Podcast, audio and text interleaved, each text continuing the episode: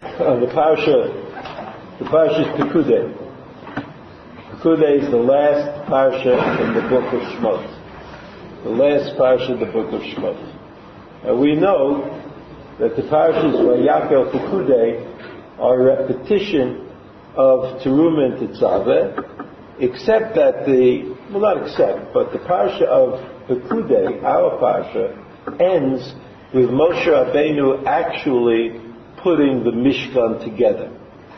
And then in terms of the order of things in the Torah, uh, there's an issue about the day that Moshe Rabbeinu put the uh, Mishkan together, because the description that's given in the parsha of Shmini, Shmini, Vayikra Tzav, Tzav, Shmini, Shmini. In the parsha of Shmini, also discusses putting the uh, uh, the Mishkan together. But in the Parsha Shmini, there are there were Yemei Miluim. There were Yemei Miluim. There were eight days that preceded. It was kind of a process that Moshe Rabbeinu underwent. I'm, I'm just uh, mentioning this because there's a, a, a serious issue that the Mefarshim deal with uh, Uh, about why it is that the Yemei Miluim are missing in the parasha of Pekudei. And all that we have in the parasha of Pekudei is that Moshe Rabbeinu set up the Mishkan. But the idea that for eight days he put it up and he took it down and he put it up and he took it down. I mean, if you remember, you all learn this sometimes in your life. So he says up and down and up and down.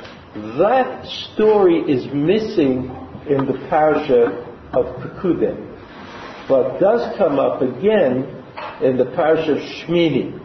So perhaps we'll talk about this issue when we get to um, when we get to Shmini. But besides this big issue, which we're not going to talk about today, but we're going to read the very same psukim, and curiously enough, we're going to find a small issue to talk about maybe not so small. But we'll have to find it. So I want to look at the psukim that are on the sheet. And it says on the sheet, Vayhi ba'chodesh harishon b'shana shenit ukama mishkan. This is kind of a, a heading. Right? Vayhi b'chodesh harishon. Chodesh Rishon, of course, you know, is the month of Nisan. Right? The month of Nisan. Now, we remember that Moshe Rabbeinu came down from Har Sinai and immediately told everybody that that start making the Mishkan. When did Moshe Rabbeinu come down from Har Sinai? This is the last time. The last time that Moshe Rabbeinu comes down from Har Sinai was on Yom HaKippurim. Yom HaKippurim is the tenth day of Tishrei. Used to be. Still is. Tenth day of Tishrei. So how long did it take to build the Mishkan?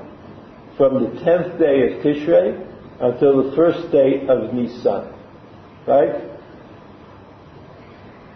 So if it wasn't an Iber you know, if it wasn't a leap year like this year, it took about, what?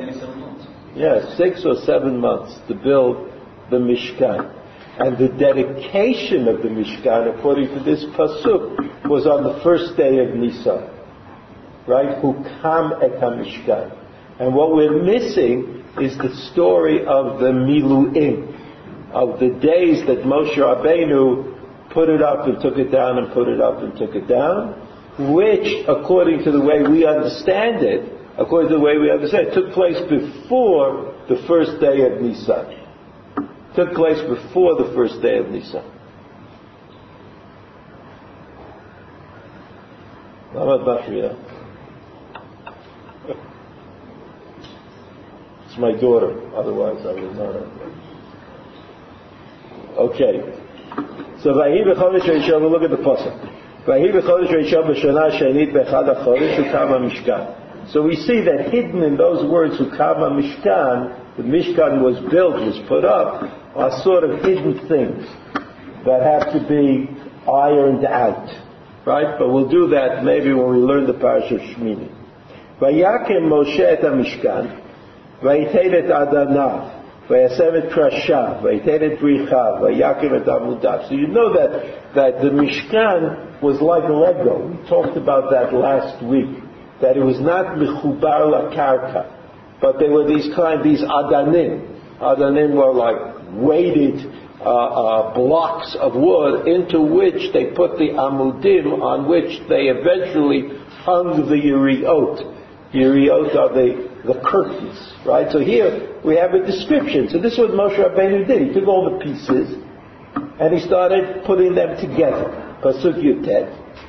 ויפרוס את האוהל על המשכן, וישם את מסי האוהל עליו מלמעלה, כאשר ציווה השם את משה. So there's a michseh, like a covering, there's like a, a roof. All of this is curtains of one kind or another, right? There are curtains that are made out of, out of material, and there are curtains that are made out of animal hides, right? All of this is happening. And this, this uh, level of putting the Mishkan together ends with the words, ends with the words, Kasher Tziva Hashem et Moshe, whatever that means.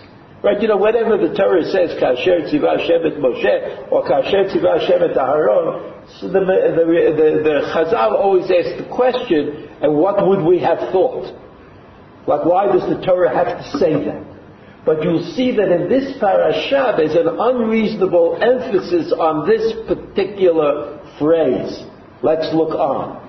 Vayikach vayitein et ha'idut el ha'aron. Eidut, right? Luchot. Luchot. Why they called edut? Is some means witness, right? But uh, there's a reason. It's not our issue at the moment. Uh, El ha'aron.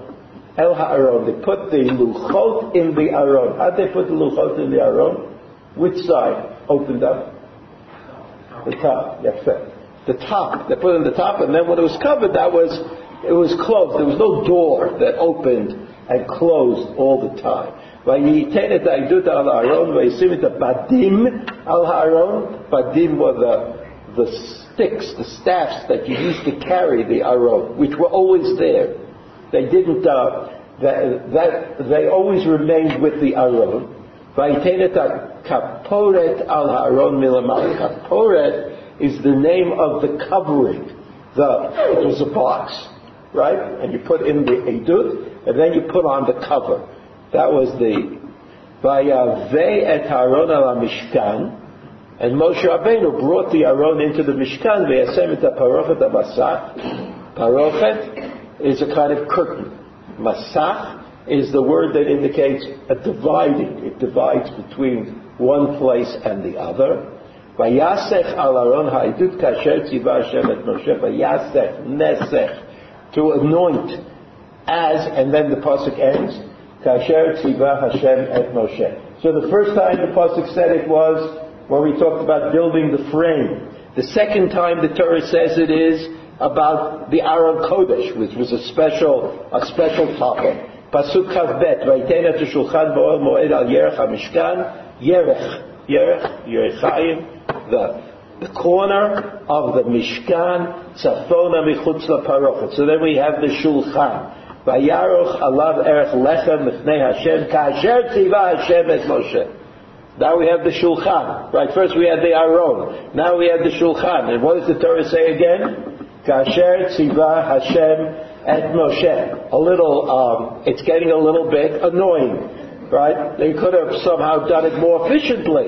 But the Torah keeps saying Kasher tziva Hashem et Moshe. Now we're up to the menorah. He placed it. Ba'ol Moed, Nochach HaShulchan, Al Yerech HaMishkan, Negba. Negba, what does the word Negba mean? South, right? The southerly. Negev is south. Negba, to the south. Vayal HaNeirot Lifnei, Vayal HaNeirot Lifnei Hashem, and then it, the I don't even know whether they were lit immediately. That's that's also a question because they were lit ultimately by Aaron. Right? Aaron was the lighter, and still Moshe Rabbeinu here seems to be functioning as the Kohen Gadol or as Moshe Rabbeinu. But you know that Moshe Rabbeinu at this time wore several hats. He was the Melech, he was the Kohen, and he was the Navi. Right? He was everything. and soon he was going to give up his position as the Kohen in favor of Aaron HaKohen. But that's all described very clearly again in the parasha of Shmini. Now he's putting it together. He's putting the Mishkan together for the first time. So he's servicing, he's serving as the Kohen, as the Navi, as the Melech. He's all of those things. Because uh, even though later on the Leviyin will be able to take it apart and put it together again, but the first time, only Moshe Rabbeinu could do it. Only Moshe Rabbeinu could put the Mishkan together. But again, that's not really our topic, but here's our topic. Kasher Tziva Hashem et Moshe. At the end of Vayala Nerot Ufnei Hashem Pasuk Kafei, Kasher Tziva Hashem et Moshe. I hope this is not getting boring, but there's a little bit more that we have to learn. Vayasem et Mizbach HaZahav Ba'ol Moed eh? Lifnei HaParochet. Mizbach HaZahav. The altar made of gold. This was the small Mizbeach, the small altar that was, that the incense was burnt on, right? Not where they brought korbanot. That was the big Mizbeach. That was outside, and here again, Kasher Tziva Hashem et Moshe, Vayasem et Mizbach HaZahav Ba'ol Moed Lifnei HaParochet, Vayakter Alav Kitoret Samim, Kitoret Samim, the incense, uh, which is made up of, those of you who have the energy to say Pikum Pitum uh, every morning, uh, uh, know exactly what went into the Ketoret. A lot of samim. And the samim and the samim were burned together and they made a nice smell. And it was all done on that Mizbeach. It was all done on that Mizbeach. It was called the Mizbeach HaZahav.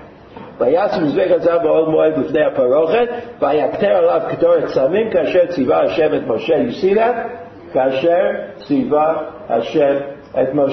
So we had, we have that. The, the Mishkan, the Aron, the Shulchan, the Menorah, the Mizbeach, and then וישם את מסך הפתח למשכן ואת מזבח העולה, שם פתח המשכן או מועד ועליו את העולה ואת המנחה כאשר ציווה השם את משה and then there was the big Mizbeach, the one that the Allah, right, the Allah, which is also every day there was a korban given called Tamid, twice a day, which was an Olah. Olah means it's burnt entirely, right, nothing is left over. Ben oel moed. Oh, that's also kasher Hashem, kasher tziva Hashem et Moshe, right? Also kasher tziva Hashem. Now we're up to pasuk lamed. Vayasem et hakiyor ben oel moed uvet mizbeach. Vayiten sham amayim lerachza. Kiyor. A kiyor was, I don't know, like a like a pool. That's what they call it in English. A pool, like. Uh, but it was like a wading pool. You could put your feet into it, but you couldn't put yourself into it. That was something else. There was also in the Beit HaMikdash, of course, there was a mikveh, but that was not the mikveh. This was just for washing your hands and your feet. ויתן שמיים לרחצה. רחצו ממנו משה ואהרון ובניו וכידיהם ואת רגליהם. Again, the timing of all this is unclear. But we're talking about putting it together. He's got all the pieces, and he's putting it together. So he has a kior. He moves the kior to the right place, the place that it's supposed to be. What the pasuk means that they washed, meaning maybe it means in the future, right? When the time came. It doesn't mean that they were doing it at that moment that Moshe Rabbeinu was putting it together, but that you can you can think about on your own.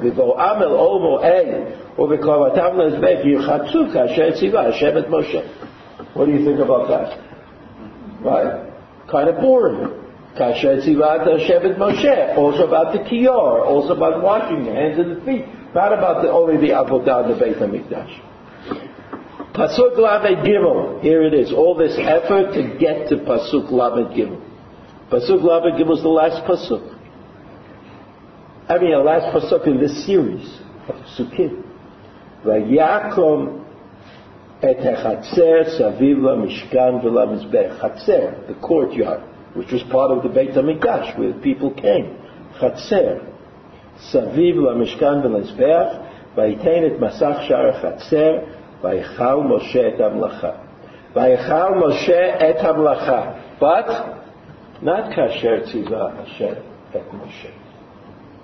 For some reason, the Torah is worn out and it's not interested in saying about the Chatzel Sviv HaMishkam HaMizbech Vayitein Et Masach Shara Chatzel and the divider between the Kodesh and the Chatzer was also put up, by Moshe Rabbeinu.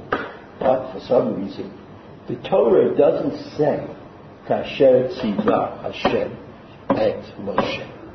Now this problem, problem, I mean, look, if you're sensitive, if you think the Torah writes in a serious way, if you think that repetition or lack of repetition is meaningful, as I say to you always, that if you're a student of Rashi, and that's what Rashi teaches us. I mean, Rashi gets it all from Chazal, but that's what Rashi teaches us. He teaches us how to read the Chumash. And that's how we're brought up. Right? From the time we're little children. We say, how could it be that the Torah said this here and there and the other place, but in the fourth place, it left it out? Or, if this is a common kind of expression, how is it that the Torah decided to ignore it, to ignore us, to ignore the formulation? All of those things are problems that we have. And here the problem is, how is it possible that the Torah would insist on telling us Kasher Tziva Hashem Moshe about every single step of putting together the Mishkan when we have no doubt that Moshe did it Kasher Hashem. I mean, it's not even a, not even a question that would occur to anybody. Would anybody say, how come the pasuk doesn't say Kasher Tziva Hashem Moshe? I don't think so. I don't think that that would ever be a question. It was obvious. But since the Torah said Kasher Tziva Hashem Moshe on every stage of the development of the putting the, the, the Mishkan together, how is it possible that the last level is left out? How is it possible that on Chatzeh that the Torah didn't say Kasher Tziva et Moshe? So I'm gonna, we're gonna learn together uh, Chazal. How Chazal, this is, a, this is a problem that comes from Chazal, and it's not something that we invented.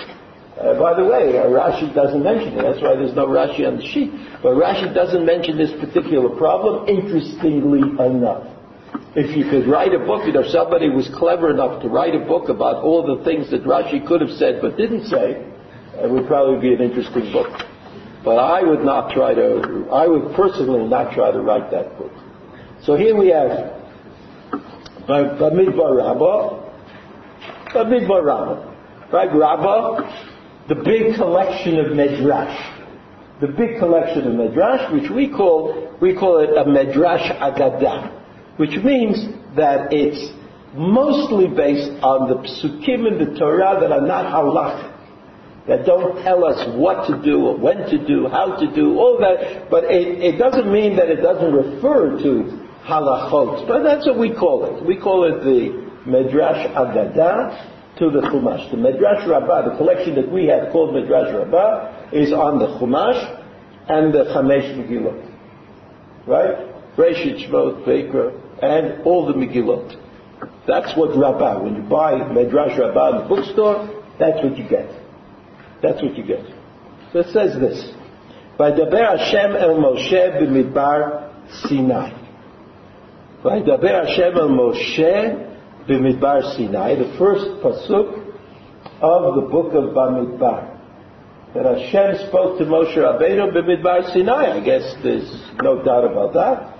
They were in Midbar Sinai a long time. And this is after Matan Torah, Moshe Rabbeinu was learning the Torah, the Ohel Moed. Okay? And then the Medrash says the following interesting thing. Ad amad oel moed, diber imo desne. So he says that this, this verse that says by the Hashem Moshe Midbar Sinai is not talking about the chronological Midbar Sinai, like where they up to after the Mishkan is built and they're trying to move in the direction of Eretz Yisrael, right? Remember, Bamidbar Naso, Beha'alotcha, Shlach. Right, Shlach is the, is the parsha of the, of the Meraglim. So before the Meraglim, they were still on their way to Eretz Yisrael, right? The Lebanese are on their way to Eretz Yisrael. So, so the words Bamidbar Sinai could mean, perhaps, from the time the Mishkan was built until whatever time that pasuk is talking about. Uh, that, so God spoke to Moshe Rabbeinu, but the Medrash says no. The Medrash says this: Achelo Amad Oil Moed Diber Imo Basne. That that Moshe Rabbeinu was first in communication with God in the stead. You remember that Shmot Perek Gimel, right? God spoke to him. That was the first time that Moshe Rabbeinu was aware of God and heard God speaking to him. Shneimar vayikrai lav Hashem Elokim mitoch hasneh. Mitoch hasneh. V'achar kach, in the of Bo, Vayom Hashem Moshe Aaron Beretz Mitzrayim Lemor. Right? So again, God spoke to Moshe Rabbeinu. Vaydaber Yimo B'Midyan. Right? And then uh, before that, he spoke to Midyan. Right? When he went, he ran away and he went to Midyan and he found his wife. So, so God also spoke to him. V'diber And also in Sinai, Vaydaber Hashem Moshe. B'midbar Sinai Legmor. Right, so like it's hard to know exactly what the Medrash is getting at. But the Medrash says, look, you know, I could spoke to Moshe Rabbeinu a lot of places. Spoke to Moshe Rabbeinu in the Snes, spoke to Moshe Rabbeinu in the Midyan, spoke to Moshe Rabbeinu in Mitzrayim, spoke to Moshe Rabbeinu a lot of the time. But what does the pasuk therefore mean by Daber Hashem on Moshe B'midbar Sinai? I mean, this is, uh, uh, uh, what does it mean? Because God did speak to Moshe Rabbeinu in Midbar Sinai, but not only in Midbar Sinai. So what is the Pasuk trying to emphasize? What is the Pasuk trying to tell me? So the Chazal say, Chazal say this, uh, Kevan she'amad oil mo'ed, amar yafehu hatzni'ut. Now, tzni'ut, we all know what tzniut means, right? It means not in a public way, not in an obvious way. So obviously there's something hidden here in, the, in this chazal which we will see. We'll see, but what it means is when Moshe Rabbeinu spoke to HaKadosh Baruch at the sneh, well, maybe nobody heard it, but it was out in the open, wasn't it? When Moshe Rabbeinu spoke to HaKadosh Baruch Hu in Mitzrayim, it was out in the open. So what does midbar, what does the pasuk mean according to according to the midrash?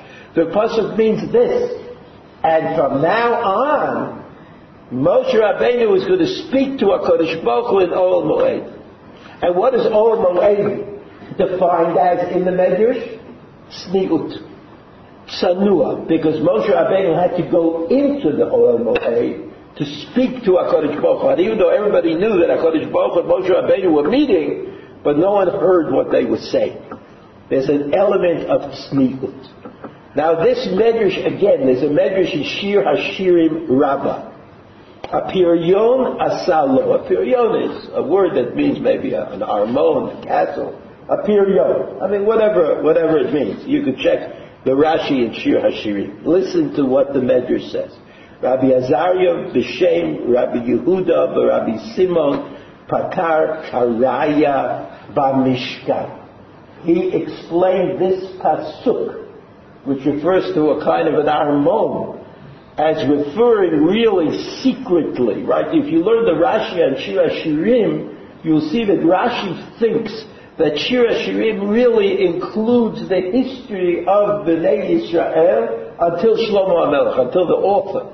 Right, so it discusses the slavery in Egypt and the exodus from Egypt, they come to Eretz Israel eventually, the Chait Egel. It's all in Shir Shirim. So Rabbi, Az, Rabbi Azariah b'Shem Rabbi Yehuda Rabbi Simon Patar Karaya b'Mishkan. He said this pasuk refers to Mishkan. משכן הפריון זה משכן. אמר רבי יהודה בר אלוהי למלך שהייתה לו בת קטנה.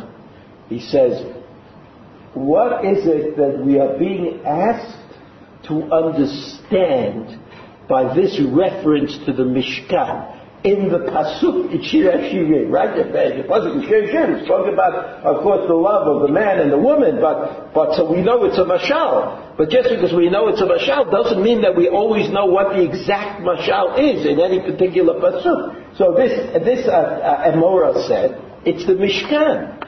She said, what did he mean? I mean, what what part of the Mishkan is being referred to? So he says this. He says that the mashal is lemelech shaitalo bat ktana, a king who had a young daughter. Achelo dila uvat lidei simanim. As long as she was a little girl and did not exhibit signs of physical maturity, hayaro e'ota bashuk. He says he would meet her. She went to the shuk to do whatever she had to do, and he would come along, the king, I don't know what he was doing in the shuk, but I guess it was like a low-level king of some sort. He'd meet his daughter in the shuk. So he says, So he would speak to her in public, like he didn't mind that other people saw that he was talking to this girl, as long as she was a little girl. He said, in, in an alley or in a courtyard, like in a public place. Kevan dila Uvat la simanim, since she grew up and she became physically mature, Amar HaMelech, Ein shivcha shel biti, she'ein medaber ima befarhesya. It's not, it's not honorable. It's not a, an, an honorable thing to, for me to do, to talk to my daughter now befarhesya. Because people don't know, they may not know that she's my daughter, and she'll think that she goes around and uh, talks to people, talks to men in a, in a non uh, sanua manner,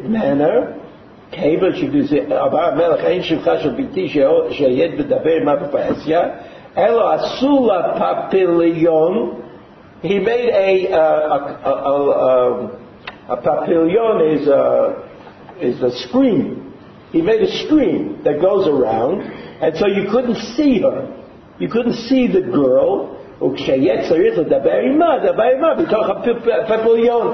he made this, he, he figured out this way.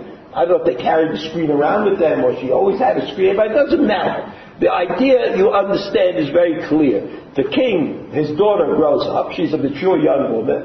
He doesn't want people to see that she talks to men in the street. So they had this kind of fenced off area, and if he met his, his daughter, I don't know how that happened exactly, and wanted to talk to her, but he didn't want anybody to know that he was talking to her, that she was talking to him, so they'd go behind the screen. So they'd go behind the screen. So what is that? Okay, so that, now we explain the words. We'll go back to the beginning. Apir, apiryo is a mishkan. So what is it? So what's a mishkan? A mishkan, according to the Medrash, is the place that HaKadosh Baruch Hu speaks to Moshe Rabbeinu in privacy. There's another idea that before when Moshe Rabbeinu spoke to HaKadosh Baruch Hu out in the open, whether it was in the snare or Midian or Mitzrayim or even when after they left Mitzrayim, that was kind of a youthful thing. That was an immature, that was an immature state of affairs like something. But when maturity set in for the Jewish people, and when everybody was the way they should be, so then it did not behoove HaKadosh Baruch Hu, I mean, I, mean, I don't think I'm explaining it, I'm just explaining what the Medrash says, that it was not reasonable to expect that HaKadosh Baruch Hu would speak to Moshe Rabbeinu just out in the open, right, in the middle of everything, and so, and so this Mishkan was set up. So what was the Mishkan? What was the Mishkan? What were we able to do in the Mishkan that we couldn't do any more outside of the, of the Mishkan? We could have private conversation. Specifically, Moshe Rabbeinu could speak privately to HaKadosh Baruch. But it wasn't that Moshe Rabbeinu was running away. It was as though the stage had, it was the second stage. An earlier stage was all the Bnei Israel standing at Har Sinai and they're all talking to HaKadosh Baruch.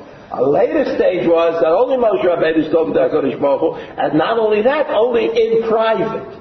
It's only in private. And this is reference to a pasuk in Shir Hashirim. That's what, that's what the, uh, that's the second medrash.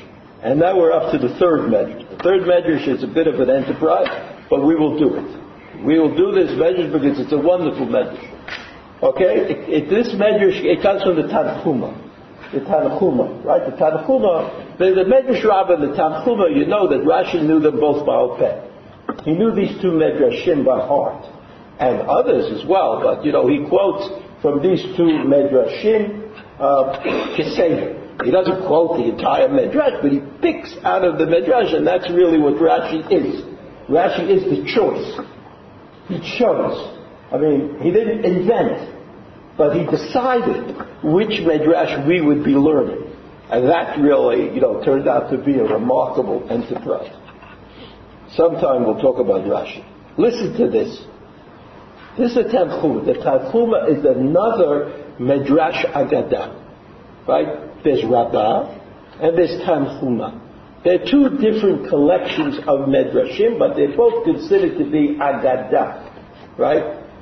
The, the names of the Midrashay Halacha are Sifra, Sifrei, Mechilta, Sifra, Sifrei. Right? Those are called Medrashay Halacha. Shmot, Vayikra, Bamidbar, Devarim. Bereshit, for obvious reasons, there is no Medrash Halacha. If you don't know what the obvious reasons are, see me after the shir. וידבר השם על משה ועל אהרון בארץ מצרים לאמור. פסוק, הפסוק הוא beginning of Shemot. וכי לא היה הדיבור אלא למשה בלבד. After all, we know that God only spoke to Moshe. Talmud lomar Moshe v'Aaron. So why does the pasuk say Moshe and Aaron? Kishem shaya Moshe kalu la'debrut kach Aaron. That just as Moshe Rabbeinu, so too Aaron. Uminayin shelo diber im Aaron. How do we know that God did not speak directly to Aaron? The thief ויהי ביום דבר השם אל משה בארץ מצרים. למשה ולא לאהרון. אף כאן למשה ולא לאהרון. So in other words, even when it says that Aaron is included, the Medrash says we can assume that he just included as an addendum to Moshe Rabbeinu, but not that God actually spoke to him. ומפני מה לא דיבר עם Aaron. And so, okay, so why didn't God speak to Aaron? Aaron was also a great man. Answer, Bishvil Kvodo Shel Moshe. Because then uh, you would imagine that Moshe was on the level of Aaron. I mean, we couldn't imagine that Aaron was on the level of Moshe. So you would say that they were both equal somehow, and that would not be favorable for Moshe Rabbeinu. Im came nimtzeita mima'et kavod Aaron.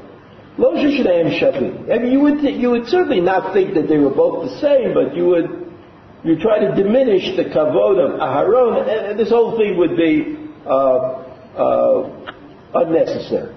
וכן אתה מוצא, כל מקום ששניהם במקום אחד, שניהם שווים. And this is another theme, that whenever they're together and doing something together, that in terms of that particular activity, they're both equal. ביום עשות השם אלוקים ארץ ושמיים, שניהם שווים. Right? You see that uh, that Eretz and Shamayim are the same. Kabed et avicha v'et imecha, shavim. Yoshua ben Nun v'Kaleb ben Yefuneh v'Meraglim, shnehem shavim.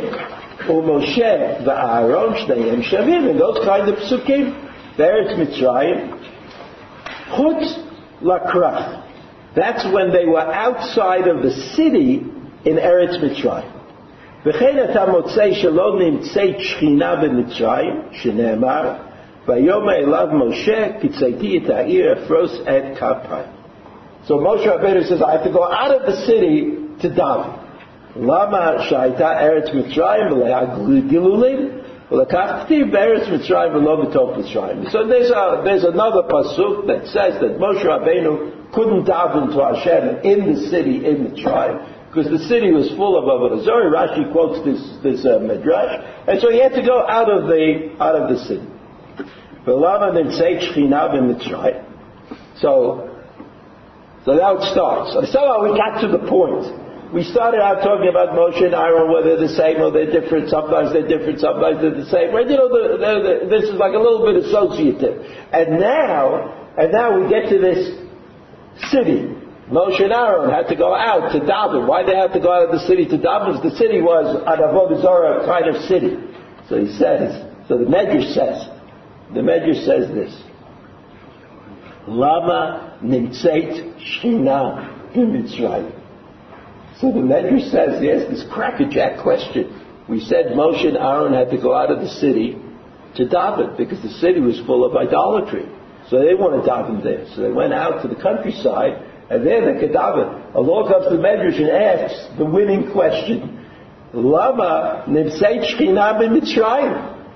What is God doing? in Mitzrayim. I mean, what do you mean he has to go out of the city? I mean, you should have to go out of the country to daven. You should have to go to Eretz Yisrael to daven and get out of Mitzrayim. Lelametcha.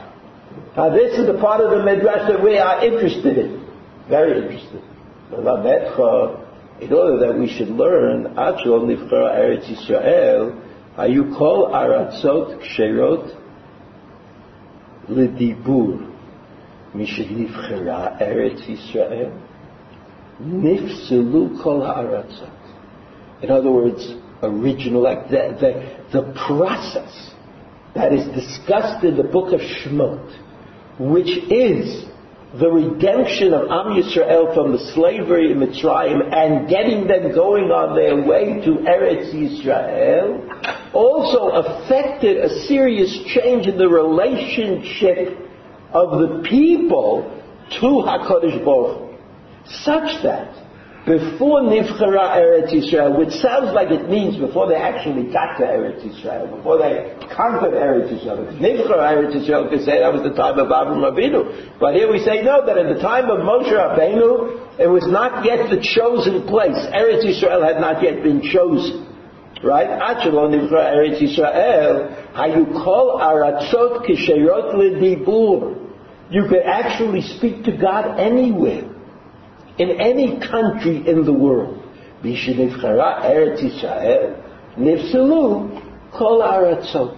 But when Eretz Yisrael was chosen, established, conquered, uh, uh, redeemed, then Bnei Yisrael could speak to God only in Eretz Yisrael. You remember the story of Yonah. You remember the, what Chazal say about Yonah, what Chazal say about Yecheskel Hanavi. All of that, all of that goes somehow fits into this idea. Vishnivchara Eretz Yisrael, V'silu Kol Aratzot. Ach lo nivchara Yerushalayim. Until Yerushalayim, meaning the Beit HaMikdash was built. Until that time, which was 400 years after Bnei Yisrael came to Eretz Yisrael with Yoshua ben Nun. From Yoshua ben Nun until David HaMelech was about 400 years, a little bit more. So he says, Ad, the, the, the, the Medrash says, uh, what does the Medrash say? he said, the Medrash says, Achelo nifra Yerushalayim, Eretz Yisrael k'sheira. Until that time, you could speak to God any place in Eretz Yisrael. משנבחרה ירושלים, נסתלק הדיבור מארץ ישראל. And you couldn't speak to God in Eretz Yisrael. You had to go to Yerushalayim. עד שלא נבחר בית העולמים, until the Beit HaMikdash was built, הייתה ירושלים ראויה לשכינה. It was reasonable to imagine that the Shekhinah was in Yerushalayim someplace. משנבחר בית העולמים, once there was a Beit HaMikdash, Yatzeta Yerushalayim. Then Yerushalayim was no longer Yerushalayim. You couldn't talk any place. Dichtiv, Ki Bachar Hashem B'Tzion, a passage that we say every morning, Iva L'Moshe Avlo. Right? Iva L'Moshe But from the time that HaKadosh Baruch Hu chose Zion. Zion is, I guess, Eretz Israel or Yerushalayim, right? It's whichever one fits for you. Eva, he desired, so to speak, Moshav Lo, his place, the place that HaKadosh Baruch Hu should be. V'omer, zot menuchati adeat, po eshev ki ivitiha. This is the pasuk in Tehillim. So that, that the uh, Yerushalayim, had to give way to the Beit HaMikdash. And Eretz Yisrael had to give away, give way to Yerushalayim. So as the, it's like the, the, the uh, Mishnah in Midot, right, that there are levels of Kedusha. And those levels of Kedusha were instituted as the land was conquered, the land was built, the city was conquered, the Beit HaMikdash was built, and then you have everything into the Beit HaMikdash. Ad Shalom now, the Medrash continues with this idea of Dibur. Where could God speak? Where could we speak to, to God? First, any place. Then the Mishkan. Similarly, in Eretz Yisrael, any place. Then only in Yerushalayim, but Yerushalayim, any place. And then only the Beit HaMikdash, but you had to be in the Beit HaMikdash proper. And it continues with this idea, until Aaron became Kohen Gadol, you Yisrael. At that time, every Jew could have been a Kohen. Shneemar, Brit Melech Olam Hi, Mishenivcha, Nifselu Yisrael. When Aaron was chosen, all the other Jews were eh, excluded. Vaitalo ulezaro acharav berit kunat olam. Ad shelo nivchar David, until David became the king of, of Israel, you call Yisrael Ru'uyim Lamalchut. Anybody could have been the Melech. Vishenivchar David, Yatzu Kol Yisrael. After David, everybody else is out of the running. Shneemar, Lo Lachem V'lanu, Livnot, לבנות בית לאלוקינו, כי אנחנו יחד נבנה לשם אלוקי ישראל. ולמה נדבר עם נביאים מחוץ לארץ בזכות אבות שנאמר, ולמה נדבר עם הנביאים מחוץ לארץ, and why is it that there are cases where God spoke to the נביאים בחוץ לארץ? בזכות אבות שנאמר, כה אמר השם כל ברמה נשמע, וכתיב כה אמר השם מניקה לך בבכי וגומר. ואף בחוץ לארץ לא נדבר עם הנביאים אלא במקום טהור, שכן אתה מוצא בדניאל. ואני הייתי על ובל אולי, וכן אני הייתי על ידי הנהר גדול הוא חידקל. וכן, that's a מקום טהור, these are special, these are special places. וכן יחזקאל אומר, ואני בתוך הגולה על ההר כבר, זה חידקל. So in, in, in other words, in other words, the, the, uh, the Medrash seems to say, seems to say that whereas you might have expected an increase in the numbers of connecting points between God and Am Yisrael, the history indicates that those connecting points become more and more intense but limited. Right? If you take Eretz Yisrael, first God could speak you could speak to God any place, then only in Yerushalayim, and then only then only in the Beit Hamikdash. That that's the history. That's the way the the Medrash sees it. There's like Hitzad Samut, like the previous Medrash said when it comes to Moshe Rabbeinu. First Moshe Rabbeinu spoke to God anywhere and in public, and then there was a limit placed on it, only in the Mishkan, only in private, only where no one, only in a place that no one was able to access and no one could see at that time. So you have you have a kind of a history. This is like history where the, the Medrash says the Medrash says, look, you might expect one thing, but exactly the opposite happened. The end of this Medrash is that there seem to be certain exceptions, as I said, you know, Yonah and Yechezkel and Daniel, but they're really exceptions. It's true that in history there were isolated cases of Hashem speaking to prophets outside of Eretz Yisrael, but they are isolated and they are limited and they don't deny the basic principle. They don't deny the basic principle, which is that, that, there's, that there's an element of tzniut, which is imposed in time on the relationship between Am Yisrael and HaKadosh Baruch and that the availability, therefore, of these kinds of conversations or this kind of interaction, or this kind of, of meeting up with HaKadosh Baruch Hu is limited. Is limited, and, and, and as we go through history, we create places of tremendous, intense uh, communication with HaKadosh Baruch Hu, but those places limit everything else. That conversation doesn't go on anyplace else.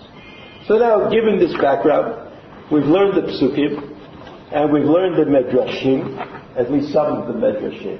Let's learn the Meshiloch. The Meshiloch, as you know, the Ishbitzer had his own ideas about things very often, and this is the Meshiloch in his, in his comments on the Chumash, right? You know, he wasn't really a commentator, but on every parsha, he had a few interesting things to say. So let's look at the Meshiloch. The Meshiloch says this. Vayakev et hachaser saviv lamishkan. Oh, we're back to that problem. Remember that pasuk? That's the pasuk where Hashem did not say, the Torah does not say, kasher tziva Hashem at Moshe. But the Torah didn't say that. Yanhu, Meshilach. He gets it. Yanhu, Shinamar, Bekol, Akamot, Kli, Hamikle, Mishkan that all the things that Moshe Rabbeinu either put up when he built the Mishkan or put into their proper place when the Mishkan was set up. All of those places, Kasher Tziva Hashem and Moshe. In every one of those actions that Moshe Rabbeinu took, the Torah says Kasher Tziva Hashem et Moshe. לגבי הקמת החצר לא נאמר. But when it comes to putting up the chaser, the Torah doesn't say those words. Doesn't say kasher tzivah Hashem et Moshe. כעניין כאשר ציווה וגומר, היינו שהיה דבר בולט ומפורש לעיני משה בשעת הקמת כל כלי על עומדו, וכמו שהיה בשעת, בשעה שדיבר אליו השם יתברך. כאשר ציווה השם את משה, according to the Meshiloach, doesn't mean that Moshe did what he was charged to do. That's Shita. That's an obvious thing. But that Moshe Rabbeinu, after all, his connection to the directives of the Mishkan were prophecy. And prophecy means greater clarity. It's, it's true that Moshe Rabbeinu could pass on to Bezalel and Oholiav the task of building a kli, of putting things together, of, of making an aron, of making a, a, a, a menorah, that he could pass on. But to make the Mishkan, you needed the understanding that only Moshe Rabbeinu had. So Kasher Tzivat Shemet Moshe doesn't mean that Moshe did what God told him to do in a kind of a regular uh, way that we would say if we were like working on a job and we had a boss, and the boss told us to, to build a box. It's not like that. When it came to putting the Mishnah together, only Moshe Rabbeinu could do it. Even, even though Betzalel or Eliyahu could certainly have moved things around, they could have put the beams into the Adanim. But, but Moshe Rabbeinu, to make a Mishkan, to make something that would be pleasing to HaKadosh Baruch Hu, and thereby enable HaKadosh Baruch Hu to place the Shekhinah therein, that Mishkan had to be built with the greatest understanding and, and, and, uh, and the knowledge that, that was available. And that was Moshe Rabbeinu, because Moshe Rabbeinu could pass on certain things to Bezalel, but not everything. Not everything. So this is what he says. He says, do you see the second line again? Hainu davar bolet Leinei Moshe, but it means only to Moshe. Only Moshe knew this. B'sha'at hakamat kol kli alomdo. When Moshe Rabbeinu had to put the amudim into the adanim, he had to know what he was doing. He wasn't just putting together the Lego pieces that you get when you go to a store and you buy a Mishkan for six-year-olds, right? It's not quite like that. It had to be done by Moshe Rabbeinu. Moshe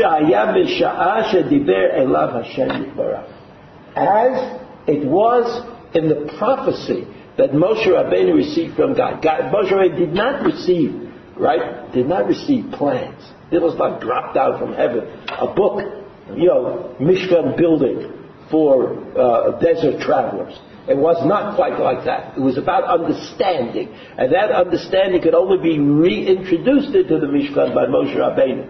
Moshe Azal, Kol Makom Nemar Tzav.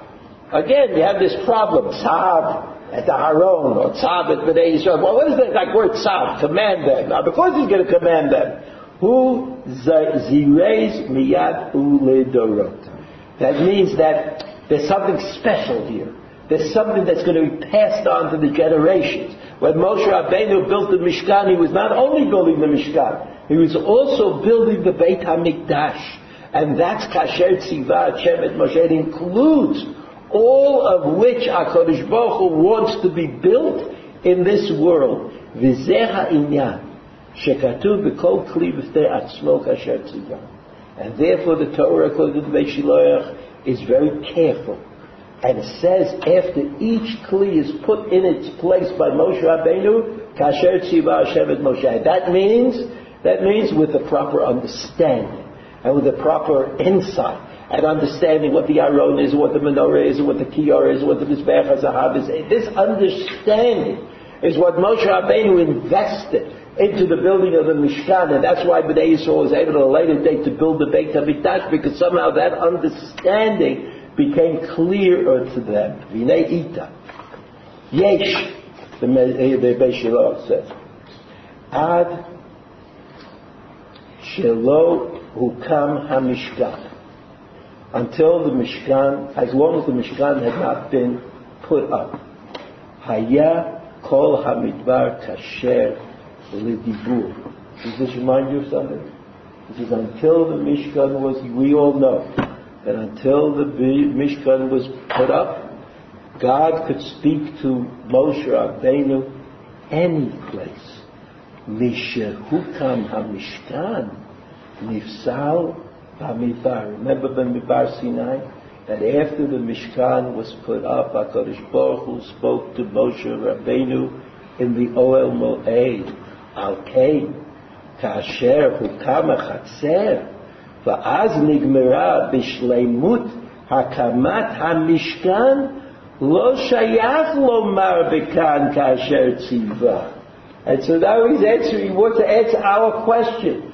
But when the Chatzer was put up, and the Chatzer was the last thing, so you can't say Kasher Tziva. Why not? Why can't you say Kasher Tziva? כי עניין כאשר ציווה הוא שהדיבור היה מפורש ובולט כמו בשעת שהיה מצווה מפי השם יתברך.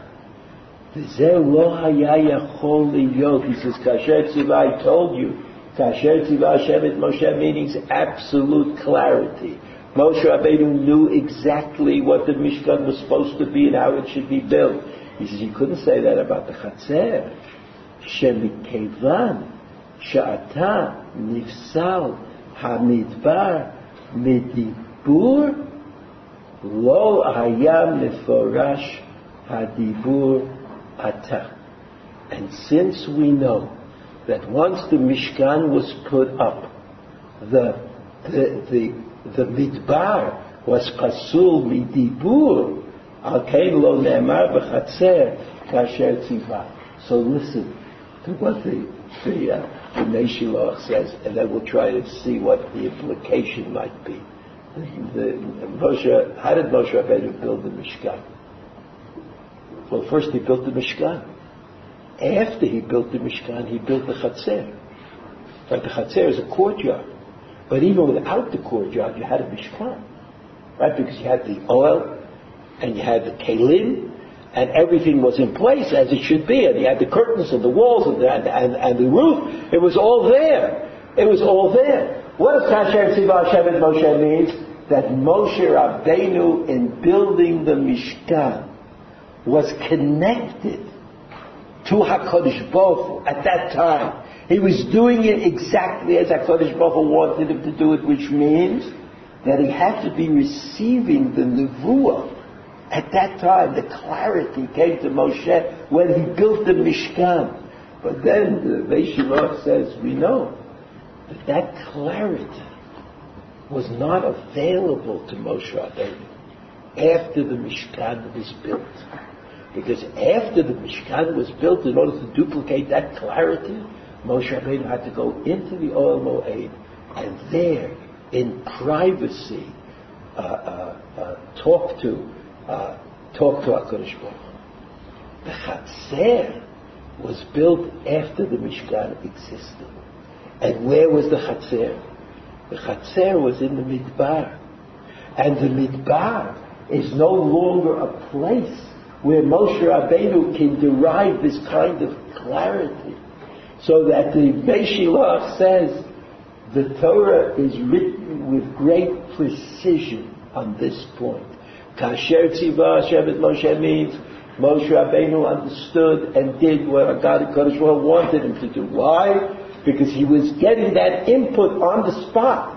He was not disconnected. But once he built the Mishkan, not the Chatzir, but once he built the Mishkan, then Moshe Rabbeinu became disconnected. He wasn't able any longer to receive from HaKadosh Baruch Hu the profundities of the Mishkan and the Chatzir. So the Chatzir was built without Kasher Tziva Hashem et Moshe. And the, and the uh, Mishkan was built under the aegis of Kasher Tziva Hashem et Moshe. That's what, that's what the Meshiloch says. how he explains the issue that we started out with in our, in our discussion. So you see that, you know, that uh, the world, the world that we live in, uh, turns out to be some kind of admixture of the sacred and the profane. I'm not sure exactly what profane means, but let's say it means not sacred. I'm not exactly sure what sacred means, so let's say it means not profane. Right? So the world is a kind of an admixture of sacred and profane. But if you look at the Jews, the Jews in their history, like sort of, you know, they were in the tribe, all profane. Nothing sacred about the experience of, of Mitzrayim. Har Sinai, all sacred. Everybody Everybody was tahor, everybody was pure, everybody was standing and, and conversing, so to speak, with HaKadosh Baruch. Everybody heard, saw, heard, knew that HaKadosh Baruch was with them, each individual. Right? That's the, so there was the experience of the profane, and there was experience of the, of the Kodesh.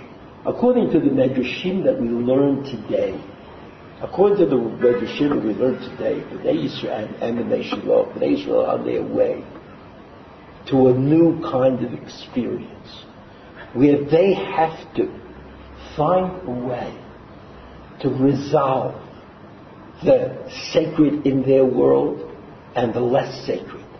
Right? The sacred and, and obviously it can't all be the Beit HaMikdash.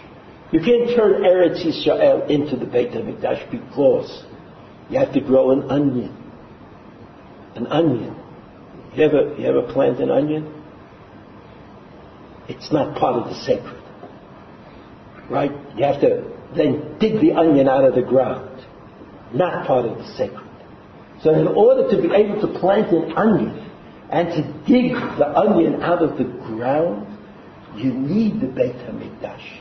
Because the Beit HaMikdash is not just something that you aspire to, but the Beit HaMikdash gives you the opportunity to do what you have to do outside of the Beit HaMikdash. So there's a great lesson that even Moshe Rabbeinu, who was closer to HaKadosh Baruch Hu than any other human being, who was able to perceive, to hear, and to understand what HaKadosh Baruch Hu wants from us, even Moshe Rabbeinu went through this transformation from living in a world of, of the sacred to being able to somehow relate the sacred and the profane at the same time.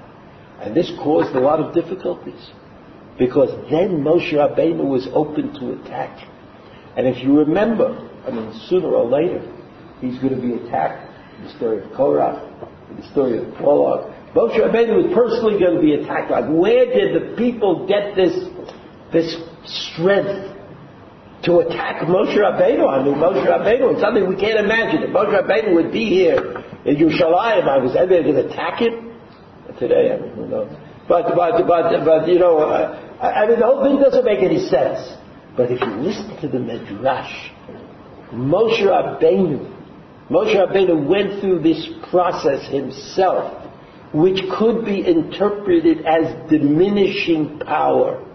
Right? Going from the Sneh to the Mishkan, the Sneh where, where HaKadosh Baruch was talking to Moshe Rabbeinu as though they were friends, and then the Mishkan, the Ohel Moed, Moshe Rabbeinu had to go in Bitsniut to find out the message from HaKadosh Baruch And it was only by setting up these gvulot, these kinds of distinctions between the sacred and the profane, that it became possible for Am Yisrael to enter Eretz Yisrael and to build it.